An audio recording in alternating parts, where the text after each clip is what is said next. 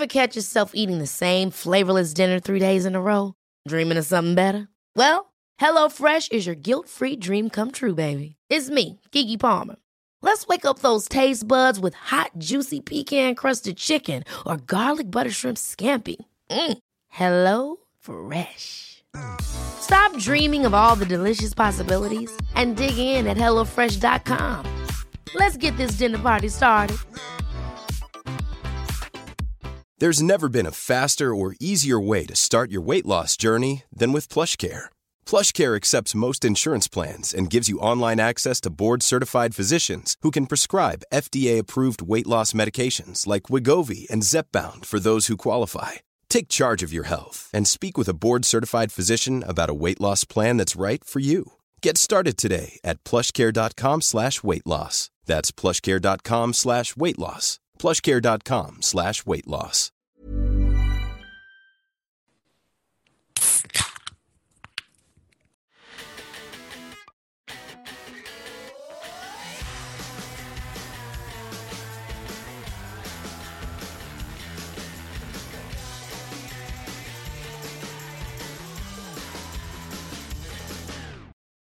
Hello, and welcome back to the Beer Ladies podcast. I am Lisa. I am your host this evening, and I am joined by Tandy and Christina. Hello, ladies. Hello, hello. And before we dive into this week's topic, uh, which which is one we're very excited about, it's a very broad one though, so we're we're going to warn you that we're just going to be sort of going very broad but shallow with this one. But before we dive in, I want to remind you guys that we are at Beer Ladies Pod, uh, beerladiespodcast.com. We are Beer Ladies Pod pretty much everywhere. You can find our link tree just by searching for us. You can go to that link tree or to our website and find ways to support the pod. If you want to buy some merch, if you want to buy us a pint, all of the things are there all of our back episodes. And of course, you can find us on all of your favorite podcatchers or on YouTube. And we love it if you leave a like, get a rating, subscription. All of those things really help. So thank you for doing those things. So all of the administrivia out of the way, we're going to go ahead and dive right in because this week we are talking about Belgian beers. What are they? And again, we know this is a big category. So we're, we're definitely not going to get into the minutiae of every Belgian style and sub style and sort of arguments over who makes them, but we are going to give you kind of an overview of these different styles, talk very, very, very briefly about some history, but also have some of those arguments over things we like, things we don't like. Is glassware important? Because I know this is going to be a big one for, for some of you out there who like to, to worry about things. But before we get into that, we're going to do our usual what you drinking, or I think for a couple of tonight, what did you have laying around that was Belgian? But I think we'll start with with Tandy because I think you're properly on the sauce tonight. So what have you got? I am properly on the sauce, and my glass just nearly overflowed. okay, so um, I'm committing my own cardinal sin. I'm drinking a different beer from its glassware, and we'll t- we'll talk about that. But I'm I'm a bit of a stickler. I don't really like to drink branded. I don't like to drink out of branded glassware unless it's that brand. But either way, I'm giving a nod there to Chimay with this with this uh, lovely glass, even though it seems dirty. But anyway, but I'm drinking Duvel. So Very the good good. old classic Duvel, the Belgian strong blonde, um, and cheapest. It's been a while since I've had one of these, but always always a lovely one. This beer, and interestingly, I've got in my I've got this book called hold on, I'm gonna get it. Very disorganized. A thousand and one beers to try before you die. And Duvel is in here as well, because it's obviously a very well-known Belgian beer. And it is, this book is very heavy. Look at this thing. oh my goodness! Wow. This is, this For those at home, this is like you know a big breeze block of a book Oh. here. So It's Yeah. a massive one. But it's um they'll say in the in the tasting notes here, golden straw colored with notes of candied fruits and yeast in the nose. Light bodied, but with a backbone to balance the hops and alcohol. Taste is dry with a warming, semi-bitter aftertaste. And I'm sure we'll get to all of those kind of descriptors, especially yeast and warming and spicy and you know, kind of the things that make Belgian beers taste Belgian-y. Exactly, Yeah. yes. What is Belgian? We will we will Mm. get to that. So that looks exciting. Christina, friend, what what do you have that has been kicking around your cellar? Well, I I had like a three different Belgian beers before Christmas, and I didn't drink all of them, so I have one still left. So welcome back to that beer again. so this is um the Boon Kriek Mariage Parfait or Marriage Parfait. I am sorry, my French is abominable. But um yeah, so a completely sort of different style than the Belgian beer that Tandy had, but still very quintessentially Belgian. Um, and we can talk about, you know, sort of the difference between sort of these kinds of sours and lambics and and whatever and and the other the other sort of styles. But I love these sorts of beers. I'm really here for like the farmhousey notes. Um, and and yeah, and the fruit and the sour and all my favorite things. So yeah, that's what I have. And um I also have a really cool glass that we'll talk about in a little Ooh, bit. Yes, this is going to be fun. This is going to be fun. Excellent.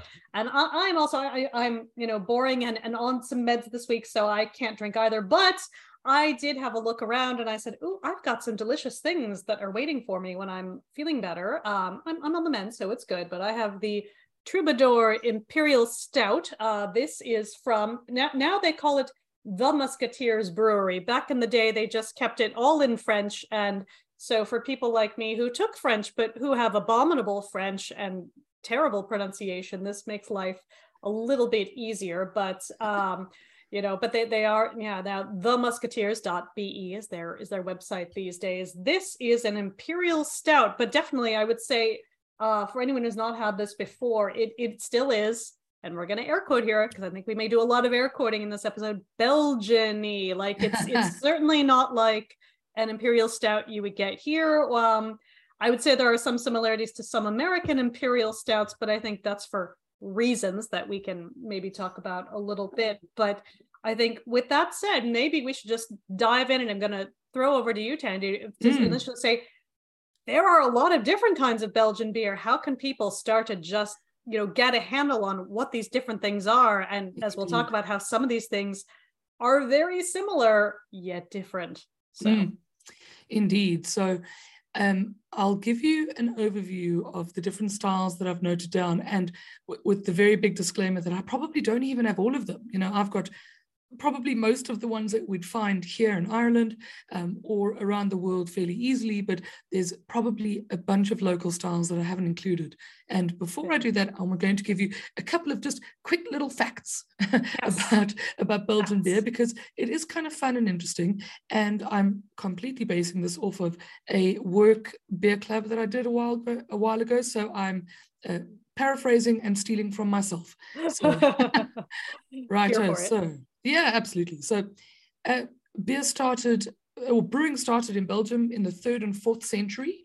That's the sort of earliest known um, writings of beer that we know of. Um, please don't hate me, historians, if I get it wrong, but that's what I found. Um, but hops were then only introduced in the 14th century. So, as with the rest of the world, um, to bitter your beer, you'd use a gruit, which was a mixture of herbs and um, plants and different things that had bittering profiles. And hops were introduced in the 14th century then.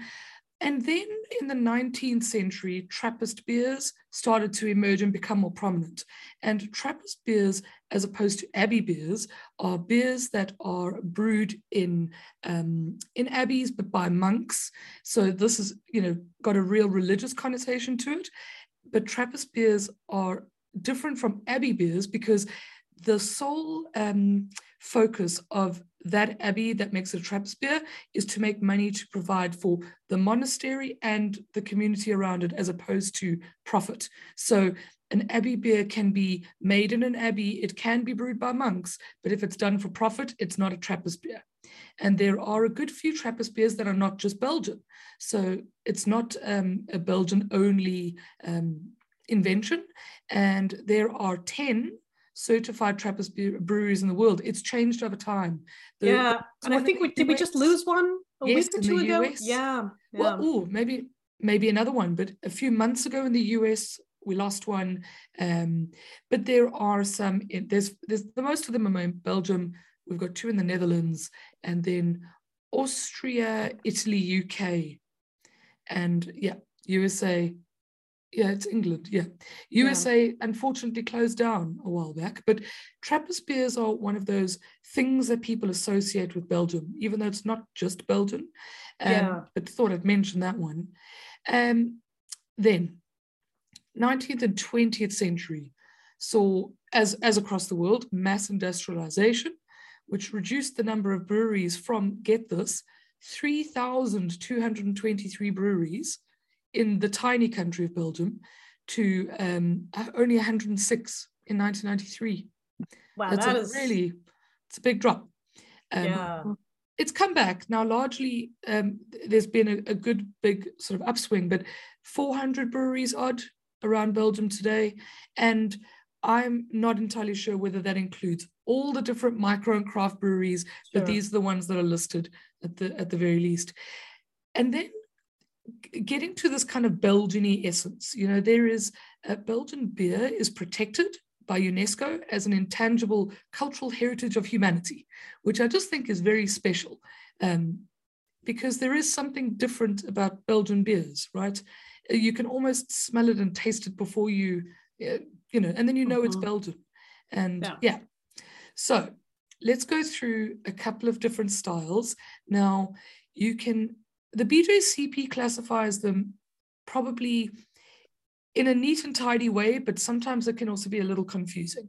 So, mm. for instance, in BJCP, there is a difference between Belgian ales, Belgian strong ales, Belgian uh, like Trappist beers, because they're obviously they've got this protected almost status that you have to be uh, certified as a Trappist brewery to produce Trappist beers. But I'll go through some of the ones that we're talking about here. So Trappist and Abbey beers are not necessarily styles on their own, right. but what you'd find often in Trappist and Abbey beers are things like um, a single or a blonde. They're not always the same thing, but you'll find the lowest alcohol form of beer, sometimes a single, sometimes a blonde, sometimes a golden ale. Then you'll find a double, a triple, and a quad. Those are the sort of standard and and they're tiering up. They tier up based on their ABVs and um, and their flavors. Their flavors quite different. So, for instance, um, a a double is like a brown beer. It's like an amber beer, and it's got it's got sort of almost typical Belgian yeast spiciness and you know interesting kind of dried fruity flavors quite a light alcohol. It finishes quite dry, but it's got this red copper sort of brown color. Then you get, let's say, a triple. And a triple, because it's now a higher alcohol, I think people get these confused a lot because the double being dark, I think people sometimes yeah, I think people still think, oh, it's darker. Mm-hmm. This will be the stronger one. When in exactly. fact that that triple will mess you up if you're that, not yeah. paying attention. Yeah. Exactly. That that triple will mess you up. Triples often come in at around nine percent. Um, then again, doubles are normally between six and eight. So yeah, they're, not, they're not there. yeah, there's a range and they're not uh, they're not playing around either. Yeah. But a triple is a very interesting beer because it's it's really strong, but it's very pale. It's got a lot of sort of spiciness to it, but it's got good bitterness. You know, the triple is the one that you've got a bit more of a hop presence than than the other ones, I would say. And again, a dry finish. All of these beers, by the way, or at least a lot of the ones that I'm talking about so far, are often very highly carbonated. Have you noticed? I mean, they mm, they yeah. almost they almost want to jump out of the bottle for you, and they're often re-fermented or bottle conditioned in the bottle, so they're naturally carbonated, which is quite cool. Okay, so double, triple, we're going to move on to the quad. The quad is also called, I mean, certainly in the BJCP, it's called the, let me just get my, my naming right, the Belgian Dark Strong Ale. Um, and quads are, they, they can also be very, very strong. You know, initially when when I started getting into Belgian beers, I always thought, okay, single, double, triple, quad, it meant like, you know, 4%, 6%, eight, nine percent, and then 10 plus. Doesn't always mean that, right. but but a, a, a, quad is literally between again eight and 12 percent alcohol. It's not often as dark as the double, which can also be very confusing. But it is a dark, strong ale, so it's it's like a triple but darker, but it's complex, very strong, rich maltiness. This one's got more of a malt character than what the others what the others do, but still dark, fruity flavors, spicy notes. Um, not as hoppy as a triple, more alcoholic than a double. That's the sort of placement mm. that I think makes sense there. So those are you'll often find those within the um, the Trappist and the Abbey styles, but then there's a whole bunch of other Belgian beers that we haven't spoken about. So the Belgian Blonde is is the probably quintessential Belgian beer that that I think a lot of people know, and that you're talking about um, Leffe and you're talking about Le Chouffe, and there's there's a bunch of blondes. Blondes may have come about as a as an answer to pilsners. People, some people think. I'm not sure if that's really true because they they don't seem to compete with them. They don't have the same flavor profile. They're not as you know light and easy to drink. They're not as dry. No, they often are. Like as with the other ones that I've mentioned, they're often kind of fruity sweet, spicy peppery, and often dry finish and very highly carbonated. What makes all of these beers, I mean, these ones in particular, we'll get to the sort of sour and farmhousey ones. What makes them really cool um, is that often in the in the brew house, the brewers are using candied sugar and other adjuncts mm. in their mash um, and in the fermentation to effectively thin out the body and raise the alcohol without it being a sticky mess. You know, they're often quite light in body. They're very pleasantly light to drink, but they're just they just hit you like a you know like a ton of bricks. Okay, so let's move on to a different sort of category kind of of Belgian beers. Let's go to some sort of wheat-based ones.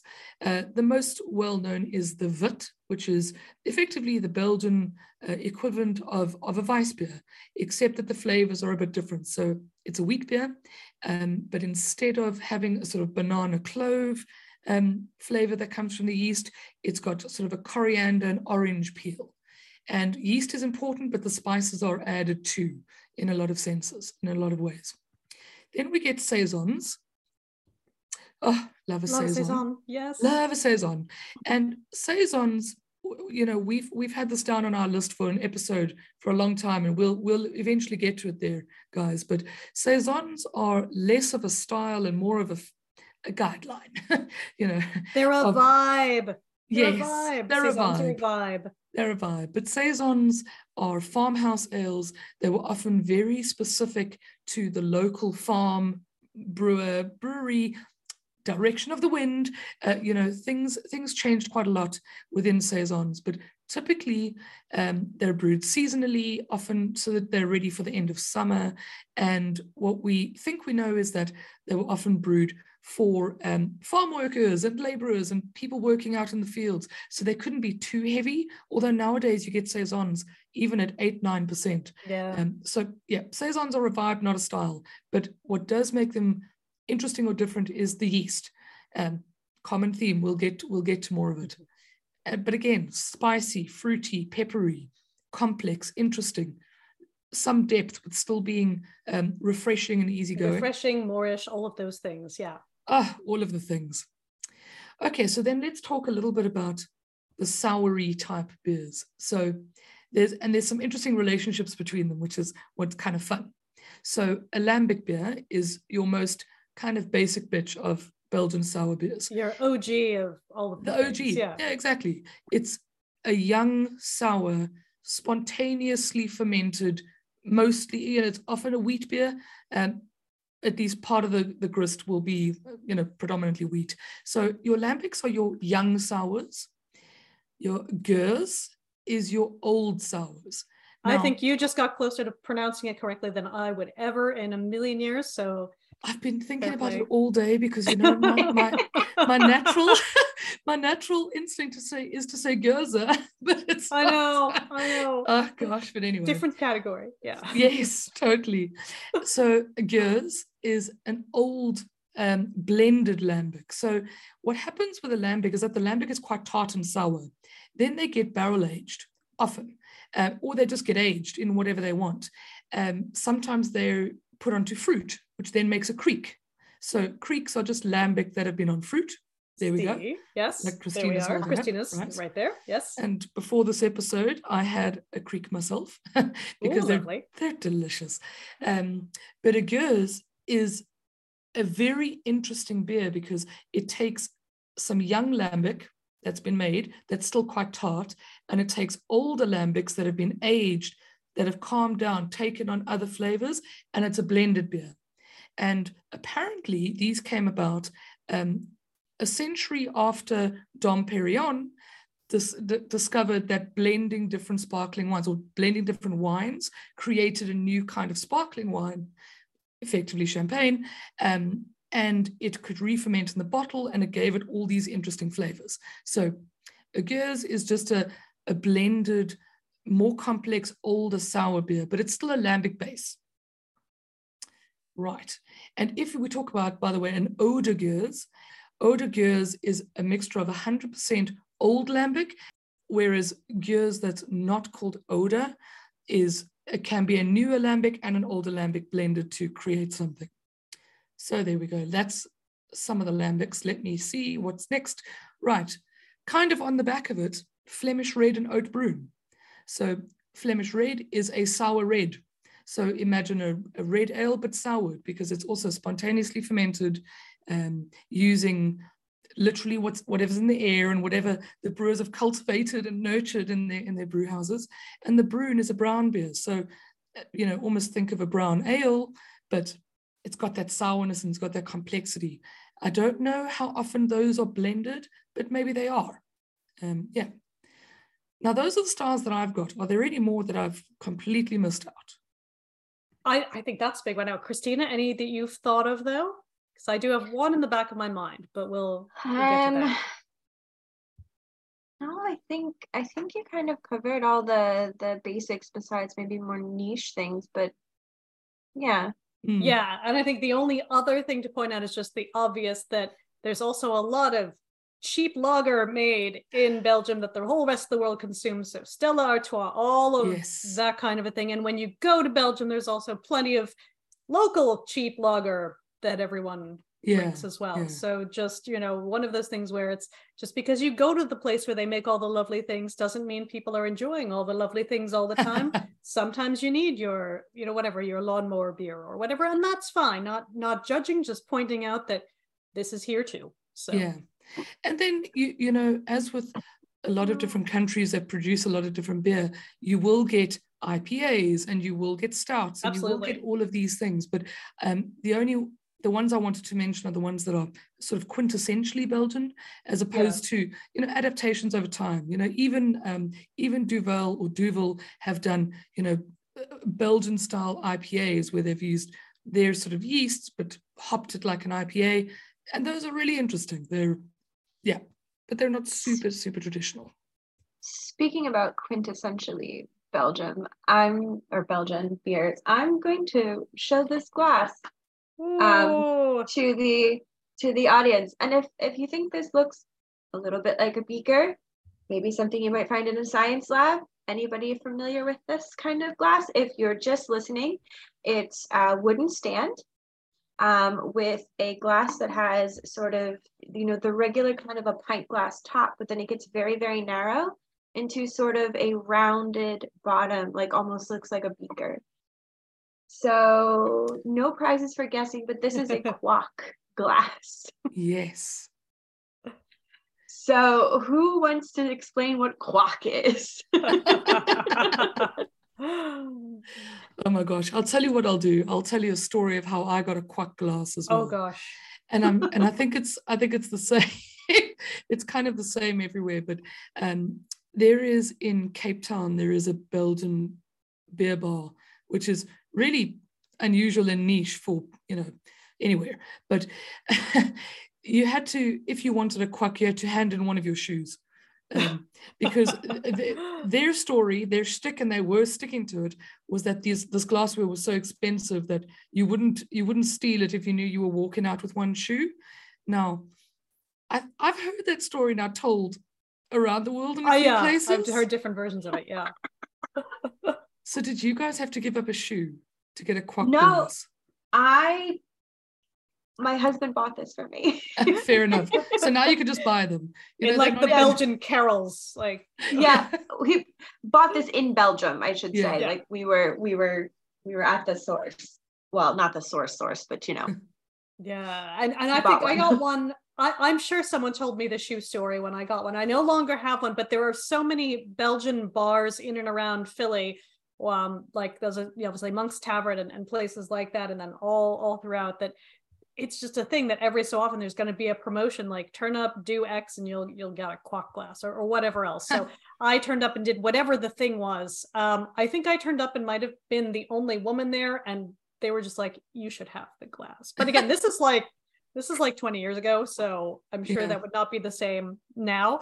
Um, especially since the last Philly Beer Week I had there, which again, obviously this is years ago now, but it was like, let's meet all the amazing female brewmasters of Belgium who have come over for this week to show us their wonderful beers and do saison tastings and all of that kind of thing. So there, there was an evolution, folks, is what I'm saying, even just in that time, like 20 to 15 years ago, between like, oh, to oh, this is cool and normal. So just just saying Mm. that. But yeah, the quack glass that was lost some some many moves ago. So there you go. I, I think it was probably just a brilliant marketing campaign that actually made you Yeah. want the glass more than than anything else. because Yeah. it yeah, I'm trying to think when I've had a quack again just on its own, and I I don't know that I could point to that moment. So No. I mean, genuinely, when we were in Belgium, we ordered it because the glass was just so Yeah. unique. I was like, Yeah. I need to try this beer because what is this glass? I feel like I'm making a science experiment. Okay. Yeah. Um, and the beer's fine. Yeah, that's it- fine. it- I mean, it's a, it's like an amber sort of a sort of slightly dark amber uh, Belgian ale. You know, it's Yeah. almost um, yeah. I don't know if it could be considered a double, but it's some. I almost want to say it's something Definitely along more those lines. malty. Yeah. Yes, Yeah. more Definitely malty. leans to yeah. malty. But yeah, I mean, it's it's it's yeah, like it was just, but it was fun to drink. Like we we've talked about this so much about you know beer drinking is also so important about like the complete sensory experience. So like Mm, having a fun, unique glass and like having that that would take a beer that was maybe only and i'm not saying that the beer is only like this but it would it Right. when you have that full sensory experience it makes it just that little bit more special and it it, it really improves i think the entire well, here we Absolutely. all are. We're talking about a beer that none of us are drinking, but you know, and haven't had in a while, but we're still still talking about it. So absolutely. In the same way that you know i was i was in the the the palace bar and at least two different americans came in and said oh my god it's so true. The guinness tastes different here. And you know it's okay for them to come in and do that because i'm sure it does taste different from their bar that never cleans their tap lines somewhere. And they're here. They're having a great time. So you know it's all good. It's all part of the same thing. Even if they go home and never have it again they've had yeah, that so it experience is. yeah Definitely, I mean, Guinness definitely tastes different here than what it does in South Africa because it's not brewed in Ireland. For South Africa, it's brewed in Nigeria. So yeah, right yeah, Yeah. Mhm. so there you go anyway, back to Belgian beers. and the glassware let's let's stick with the, the glassware, glassware, for a minute yes. because some people do get very very particular about it and again just going back to some of the philly bars there are some that do have the correct glassware for all of the different major belgian breweries although obviously they're not going to have like a special stella glass. Like no they don't have that. But they have all of the other you know the, the other fancy ones. They have like your Chimay glass or you know all these other ones. So again like you know I, i'm totally down with it if someone wants to use the right one. Do we think like I, I guess i guess i'm not i'm not 100% certain how recent that tradition is of having the right air quotes glassware for for the beer. Um but i think i'm totally here for it. As a marketing exercise but you know and, and i can see the arguments people make of like oh no if it's you know the wider mouth you can smell you know you get more of the aroma et cetera et cetera. Like get it fine all all valid points but beyond that how important do we think it is? Like I, i'm a little bit like yeah but again if it's part of that overall sensory experience well, sure why not? But yeah I, i've seen people get fussy about it and that's like I'm not fussy about it, but I think it can be a really important part of like the sensory experience. Like there's Yeah. there's I'll talk about this more in a little bit, but there's a really tiny pub in Bruges, De Garre, that has like their own beer. And yeah they have like this massive beer menu and you can get whatever, but they have these really nice printed glasses with De Garre on it, and you can get like um little cheese and things and stuff with it. And there's just something Mm. about having that beer in that pub with that glass that just kind Yeah, of that- makes then I think the I'm here for that. experience. Yeah. Um, and I know that that kind of sounds maybe a little pretentious, but like there's just really something to having that whole thing tied together, seeing because you really can't get it, you know, Right. anywhere. So Mm. having that and being able to see, and it's just you know that little bucket list tick that just kind of makes Yeah. you, you know, my inner beer nerd just so happy. Um, I remember dragging my mom down there with me. She's like, "Why are we walking down this alleyway? Like, where are we going?" And I'm like, "No, it's just right here. It's this pub." And she's like, "What?" And then she goes inside, and it's this wonderful pub. I, I, you know, it's just fantastic. Um, but yeah, no, and there's, there's, yeah. So it's just the wandering down the alley to, you know, finding this amazing beer bar. I'm not finding it. I guess everyone has found it if, if you know where to look. But um, Right. but yeah, it's it's not necessarily like out in the open where you would expect to find it. You you know, you have to kind of look for it, I suppose. Mm. I feel like um, the taste of the beer comes far more down to the freshness, the cleanliness of the lines, the cleanliness of your glass, Mhm. you know, good good brewing practice, as opposed to something like the glass shape. Um, Mhm. I, I, however, you know, I, I don't know if I'd be super particular about um, going, you know, almost brand by brand, because I think brands probably get a little bit fussy about their own, you know, this glass for this particular beer that they make. But I do think that there is something that I now associate with, okay, if I'm going to drink something like a Belgian blonde, I kind of like this little gobletty style Sure, what is sure. this this chalicey style glass it just makes Yeah. it seem it makes it seem like the right thing to do although i don't know if it actually adds anything i just i like the i like the vibes um Yeah.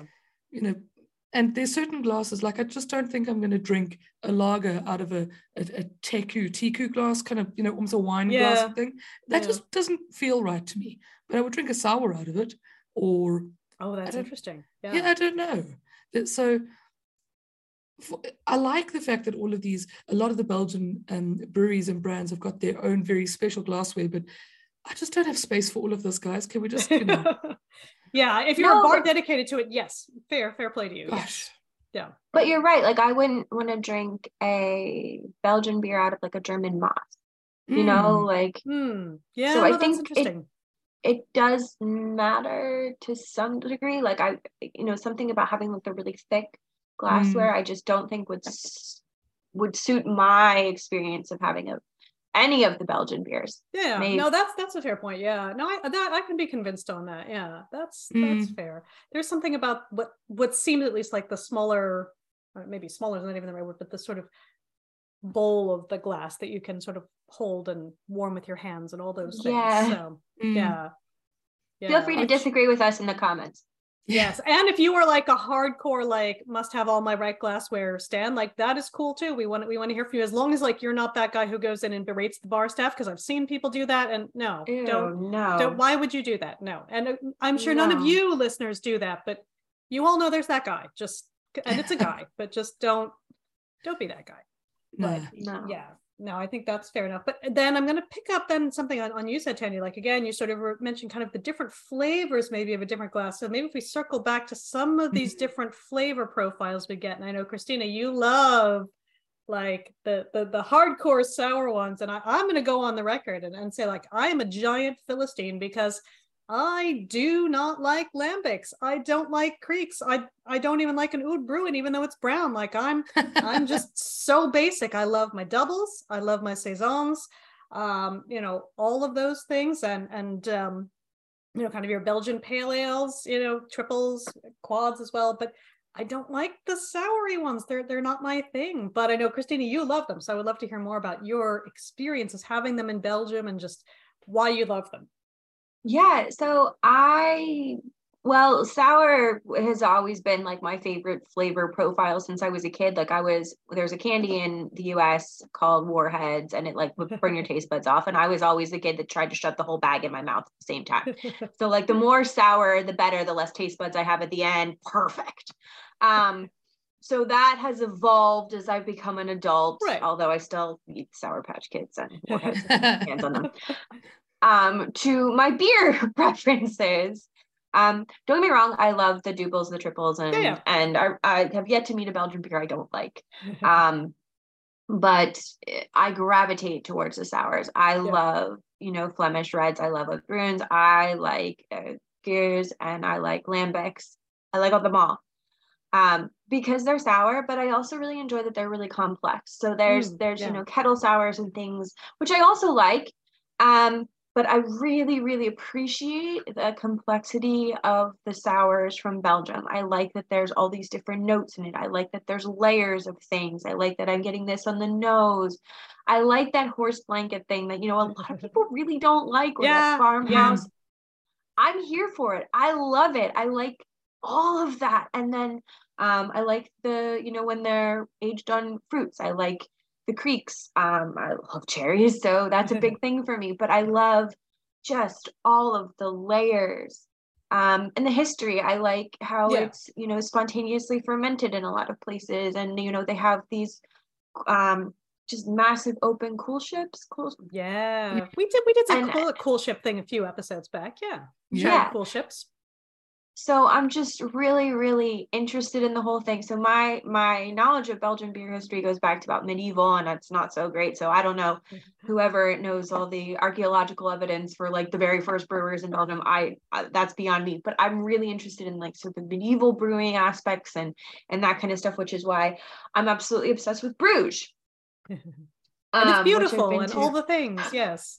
Which is sort of like my happy place because it has all this like wonderful medieval history. And then and this is you know controversial opinion and i will stand by this my favorite beer country which is belgium. Um favorite country for beer. Sorry ireland but honestly if i had to pick a country it would be belgium.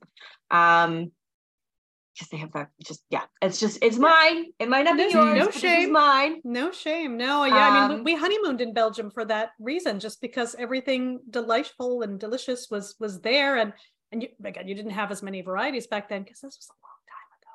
Uh, but we had a great time because we had the frites and waffles and chocolate and beer, and like that's all you need. So like Gorgeous. Like that's what. Wait, my husband and I went, and we got um, And chips with oh my mayo. Yes, that's yeah. We would go to these amazing pubs that would have. Oh gosh, we went to one that had like a tasting tray. Twelve Belgian beers, you know, and they're all half pints, oh and it's all like you know eight nine percent. yeah. Phew. Wow. You probably had Well, a we good went- evening. Yeah. oh, we had we that was during the day. I mean, we went Right. and we, this is not indicative of my daily life, people. But when I was in Belgium, I was in Belgium. You're on holidays. yes. Yes. So you know, we woke up, we went to the pub, and we drank those, and then we went and we got our we got our frites with our mayo, and then we went to De Halve Maan, and you know, and then we just kind of kept going to different places in there, and ended up in a medieval basement cellar until all hours. But yeah, it was. I don't know. Bruges is a magical, ma- it's like Disneyland for beer people. To be honest with you, Yeah, we went to Ghent and Bruges for our honeymoon. Again, this is a long time ago now, but it was great because it's exactly that. You could just stumble down alleyways and find things. And again, especially, and this is like a obviously a pre-social media age, and even then it was like hard to find things. You had to like look them up in advance, and you know, and have maps, physical maps, all of the things. But uh, or at least like print out your MapQuest map and walk around. Um, but just like that exactly, and De Halve Maan, I love that tour and just like you know Yep. the, the historic fabric of the building and just all the all the things. And, and again i'm sure like anyone in belgium is listening is like oh my god this is so basic. This is what tourists do. And that's okay. That's okay. We're So- tourists. exactly exactly. And i know there's amazing like craft beer happening there too where there's all kinds of other stuff and that is that is also fantastic. That wasn't happening back then but again old. So long time ago Yeah. and these things evolve. So i think that is is so cool and we definitely like that would be an interesting kind of like not even like part two but like like part four or five of like us talking about belgian things would be and this this stuff's all happening. But I think, you know, it, it does come from this tradition, even if you're trying to do very different, you know, air quoting again, modern things, like you still have this amazing understanding, I think, that people have um, that you don't necessarily have in a lot of other places. So they Yeah, understand that you're deviating from like a historical template, if that makes sense. Definitely. Like I've done Brussels, Bruges, and Antwerp. And I really like Bruges because I'm a historian and there's like so much Yeah. history there. Now there's history in Antwerp and there's history in, Right. in, in Brussels, but it's a bit different. Um, but it's a, for me, it was the same thing when I went to Antwerp, the the cathedral in the city center, and like all around it, there are some really nice craft beer pubs, really Yeah. tiny, just kind of fall in. They have massive beer lists. Um, my mom was doing, I had done a tour of the cathedral in the morning. My mom was doing a tour in the afternoon, and I just parked myself in this tiny pub right next to the cathedral. I was the only person in there besides like the staff, and we were just, you know, chatting shit about Belgian beer. Um, and that's the kind of stuff that I like. I really like to do. Um, and then Brussels was great, and we had some. I think it was Brussels Beer Project. I think that was. I might have. So that was like they were making IPAs, and they were making Yeah. you know lots of like modern beer styles, and that's great. That's wonderful. You know, you know, make what what you really love. Um, and we had gone to do some different things, but I'm my favorite Belgian beer styles are more of the traditional styles. Mm. Yeah. I've never been to Belgium, sadly. I will go eventually. We clearly need to do like an organized, you know, expedition. Well, obviously, you're not going to have to twist my arm too much. No, well, exactly. And it's it's one of those always wanted to. Um, but I don't even know where to start. And as you say, Christina, I think it would be like Disneyland for beer people because it would just be amazing. But to be honest, I would go there and probably not want to taste any of the more modern craft styles unless they were really, really interesting because I want to go and get all the traditional stuff. yeah. And I feel similarly about Germany. You know, I'd want to go to. Germany mm. for like really exceptional lagers and especially the very distinct regional variants of all the alt beers and, and, and all the different things Yeah. that go on in different parts of the For country. sure. I, yes. So I wouldn't go to Germany, let's say, and try and look for the latest craze in cold IPAs. I'd just, I'd be looking for a good lager. Exactly. Or li- or like me in London, you know, last week for work, I, I I made my quick stop in at the Colonel because I love them. They're making amazing beer and they had Mm, something with a shiny good. new hop. So obviously I stopped in to have the one beer with the shiny new hop. And then I went and had many pints of cask mild because that Mm. is what I do when it's accessible to me is drink all the cask mild and people can be like that's weird and for old people and I can be like I'm a weird old person and I I'm fine with owning that. But yeah, when you go somewhere that's not your usual turf you want to have whatever's the you know traditional thing um doesn't mean you can't enjoy the the other cool new stuff but you know you want to get the thing you can't get normally and we can all get some variation of kind of again air quotes craft beer uh somewhere so Mm. But I will say before we move on, if you're in Bruges, firstly, if you want any recommendations, hit me up. I'm happy to send you all the things. But in the sort of square where the tower is, there's a museum, and on the second floor, second second floor of the museum is a pub, and you can get a beer at that pub and sit out on the balcony and watch the entire square, Oh, and it's usually amazing. never crowded.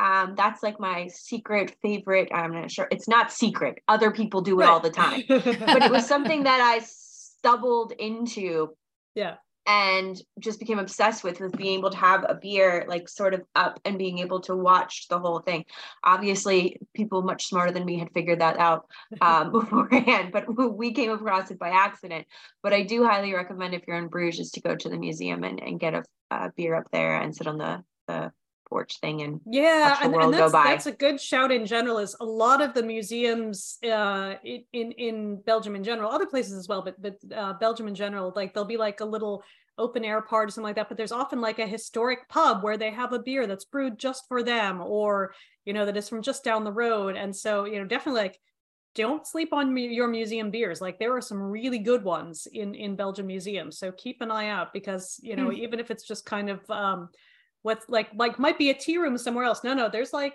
there's some good stuff here so yeah Pro don't uh yeah don't sleep on them That's very cool. So, if we had to describe to somebody that's never had a Belgian beer in their lives, what a Belgian beer tastes like, and I know you can't generalize, but Right. you know, what is it that gives you that sense of Belgianness?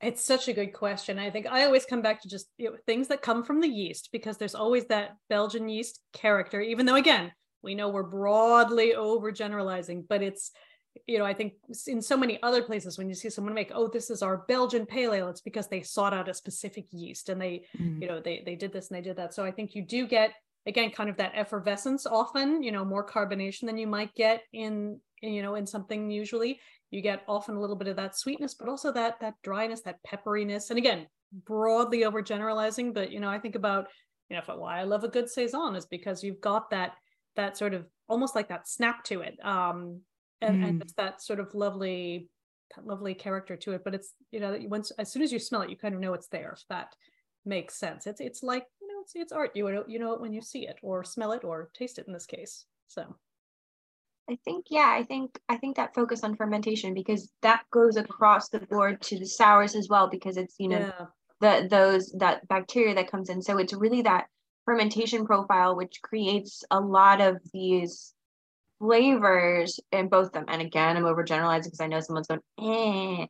I know generalizing. Yeah. yes obviously there are you know differences and, and nuances Absolutely. and stuff like this but i think i think within like what lisa said within the fermentation profile is where you see a lot of these strong flavors sort of come out and with that also i would say complexity yeah so yeah. i would say belgian beers when i think belgian beers i think layers mm. oh i like that layers that's a good word layers definitely yeah. yeah so having you know having tried to quite like sort of define it i think yeast sort of sums it all up as well uh, you know as you both said because you know if we talk about um, if we talk about the sort of more soury ones um, your lambics and your gueuzes damn it gueurs almost, i don't know how to almost. say the plural now damn it anyway if we think about those ones you know they're obviously spontaneously fermented whereas saisons would have maybe been spontaneously fermented but then harvested you know right. a lot like um uh, Kveik yeast you know there might have been one of those nifty yeast stick things. You know, you never know how these things might have been brewed. So a lot of it comes down to this weird, like house yeast that, that kind of goes around. I think the other thing, and it speaks to the complexity, Christina, is the blending. You don't see a lot yeah. of blending outside of Belgian beers. That's right. If I, yeah. if I just sort of think about it, not much.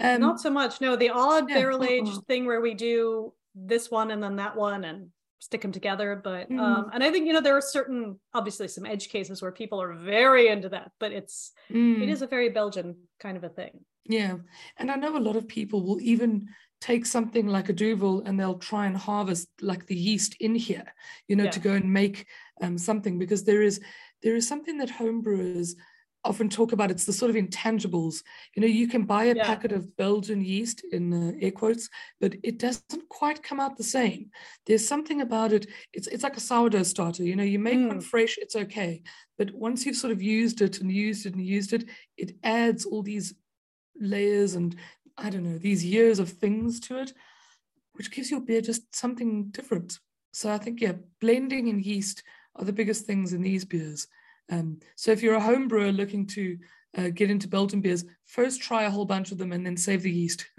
Learn yeah, how to harvest. Yeah, exactly. That's and that's why so many things are bottle conditioned for your, mm. you know, know so, sort of for your pleasure. So there you go. Bottle conditioned for your pleasure. So yeah. we're coining phrases here tonight, folks, and I'm not even the one drinking. So just just saying, I'm just this weird. It's normal. They often but, do though. A lot of these beers uh, um, often also ferment quite warm. Um, yeah, and that yeah. gives it also based on the yeast, based on the, the malts. Apparently, there's there's a, a, almost a different malting process and procedure with Belgian beers. I'm not really sure about that, so don't quote me. But they're fermented quite warm, and then often a lot of them are lagered. So it gives you all of the interesting yeasty flavors in the in the um, profile, but not always very cloudy or not always very suspended. It just means that they're aged and conditioned for a long time too. I think they borrowed that from the Germans anyway, but right. divine. They're just yeah. very, very sophisticated beers. Here, here, very sophisticated beers and you know surrounded by you know sort of uh, wine drinkers on kind of the other side over in france and so i'm sure there's you know certainly uh, cross currents there that that maybe people like to ignore, but must be there. So, you know, Mm. as, as we were talking about before. So I think, yeah, there's that sort of sophistication. And, and I think, again, the other thing is I think there's a good, you know, when you go to Belgium, and again, obviously, Tandy, you need to go to Belgium, but I think you people have such a good, I would say, understanding of it. I think there's just education about kind of how this is made. And not in depth necessarily, but I think people have a broad understanding of, oh, this happened to get this, this happened to get this. So they kind of know what to order. Whereas I feel like that's again, unless you're a big beer nerd, those things are all kind of a mystery, and everyone's Mm. is just like beer is made from hops, and you're like, okay, clearly, you know, there's things have gotten lost in translation here. So obviously, that's not everyone. We're overgeneralizing, but I think there is just a sort of broad understanding of what these different categories are a little bit about kind of how they got here historically and and if you like x you might like y so i think it's just easier for people to Mm. recommend things or um again food pairing we didn't get into that really at all i think that's a whole whole, That's a whole thing. discussion but belgian Yep. beer so good so good for that like we're, and we're not even talking like just like your mussels and frites and cheeses but just like all of the things so Yeah. yeah. So I think what we're coming up with is that we, we clearly need to do again, this was our introductory episode. We want to get in and you know, we're gonna do that Saison episode at some point, but I think there's so many other bits and pieces of of Belgian beer we could focus on. Like maybe people do want a whole deep dive of a certain Trappist brewery, you know, something like that. Let us know. We would we would love to know what what you want to hear about. Or uh, again, if there's someone from like you know, current Belgian brewery doing something super cool, we would love to know about that too and talk about it a little bit more. But these will all have to wait because we only have, you know, so much time of an episode and, and Tandy needs to get to Belgium. So just just saying. You know, in the meantime, I'm doing my damn best to drink everything that I can find. So Yeah. So I think before we we wrap up and before we kind of go to any final thoughts, I thought maybe we'd each just kind of go around and say like kind of a couple of our favorite Belgian beers, like a specific one, or it could even be a Belgian style beer. Uh, so maybe not necessarily made in Belgium, but inspired Mm. by. So I don't know. Do you want to start, Christina? Do you have one kind of on the front of mind? I, a know you've got one there. Yeah, please. Yeah, go for it. I have a couple. So I like um I like and recommend krieks. Um Boon Kriek uh is very good. Um I know it is famous in beer circles, but it's famous for a reason. So Westvleteren 12. Yep. Um I if you can get your hands on it, I would recommend trying that. Um and yeah, if you can go to Bruges and make it to De Garre, I would drink the De Garre house beer. Very good. Very good. How about you, Tandy? And of course, like I say, Mm. doesn't have to be Belgian specifically, just yes, inspired by. inspired by. Well, I think the first one is Saison Dupont. Um, Mm. It's it's the sort of it's it's the BJCP example of what a saison should be. Even though, as we Yeah. said, really saison can be a lot of things, but it's it's a great beer. Um, and one that whenever I try and brew a saison, I'm, I'm sort of trying to edge closer to something like that, but uh, we'll get there. Um, and the other, not a Belgian brewery, but a Trappist brewery, is um, La Trappe Blonde. Oh. I just love the blonde specifically. Actually, I like the whole range. I really do. But the blonde has got a special place in my heart. Um, oh no, I love all of them. Actually, I just like Le, La Trappe. But they're they're in the Netherlands, but it's Trappist and it's Yeah. it's that feel. Oh, they're divine. Absolutely divine. Very good. Yes, I, I've got a La Trappe also just in my. I keep. I, I should just co- start calling it cellar and not corner of my kitchen because that sounds that sounds fancy. That sounds fancy. Yeah. So, but I mean, for me, just a couple like in addition to like the troubadours, um, and just I love everything they make. Um, uh, like Magma's the other one I, I really like from them. Again, kind of the strong ones, but I, I just love so many like doubles. Again, just like the Westmalle double, which is just the classic example of the style. So Mm. so so good. Shout out to one American one to to Victory Golden Monkey, which is a triple, and it is a gorgeous beer. It's also a beer that I have had too many of in a parking lot waiting to go watch soccer. Um, which sounds terrible, but actually it's is a delightful thing. But it is, you know, again, it's a triple. You want to mind how you go with it, but it is a really, really delicious beer and I think great example of the style. And again, just shout out to the Philly area for anyone uh, in the states listening. So much good Belgian beer there, um, and you're getting it fresh, like it's it's coming straight in. Good cold chains, all the things. A lot of things brewed especially for the market there. So just shout out to anyone who's into that, who wants to go make a special trip. You can also go to Teresa's next door in Wayne, Pennsylvania. Wonderful, wonderful beer bar. Uh, or again to Monks, kind of the, the the classic in the city. But um, but then to go back to to sort of Belgium proper again, you know, I'm gonna I'm gonna go back to Saison Dupont because it's one of my favorites too. I just think it's mm. And it's one of those things you forget how good it is until you have it one yes. again, and then you're like, oh, why am I not doing this all the time? It's just so perfect. Um, just such a good beer. So yes, yes. pure class. Back on that, um, definitely try Kwak if you can get your hands on one of them, and um, just because if we're talking about like local, um, I can't uh, we can't do the episode as Irish uh, living people um, without mentioning Mescan, who is our yes. Mescan brewery, who makes um, Belgian beers here in Ireland, and they do an excellent job. And they're gorgeous. Um, yes, they do beautiful beers, amazing brewery.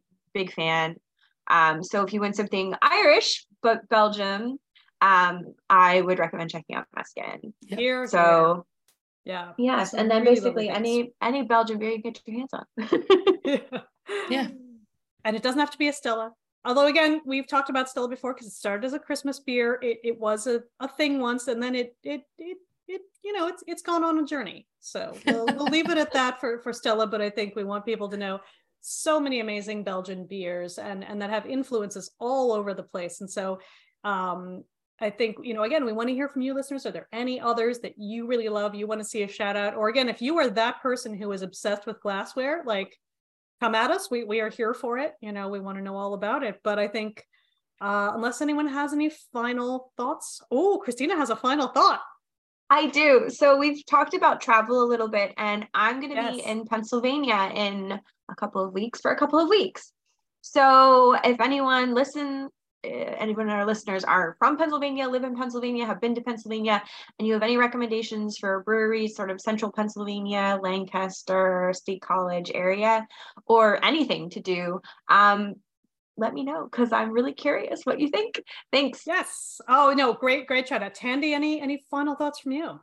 No. Enjoy, enjoy Pennsylvania, enjoy all the Belgian beers to everybody. Tell us your faves. There we go. Yes, tell us your faves. Uh, mm. And for those who are going to maybe get inspiration for Christina's trip, go back and listen to our interview with Lou Bryson, where we talked about whiskey for beer nerds. He's already given her some tips, but all the tips are more than welcome. Uh, so again, I would say you can find us as uh, you know at Beer Ladies Pod on all of the places. Hit up the link tree, all the things. We love it when you guys leave reviews or tell a friend, share, subscribe, all the things. It really does help. But with that said, we will say until next time, bye.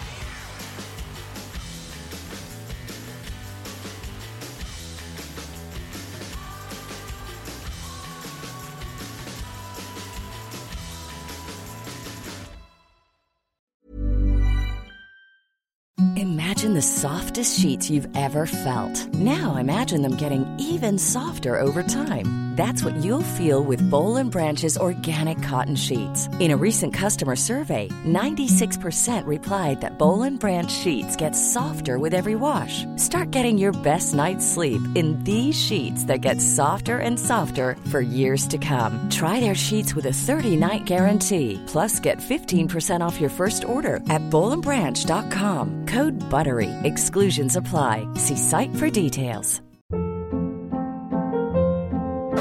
Hold up. What was that? Boring. No flavor. That was as bad as those leftovers you ate all week. Keke Palmer here, and it's time to say hello to something fresh and guilt-free. Hello Fresh. Jazz up dinner with pecan-crusted chicken or garlic butter shrimp scampi. Now that's music to my mouth. Hello Fresh. Let's get this dinner party started. Discover all the delicious possibilities at hellofresh.com.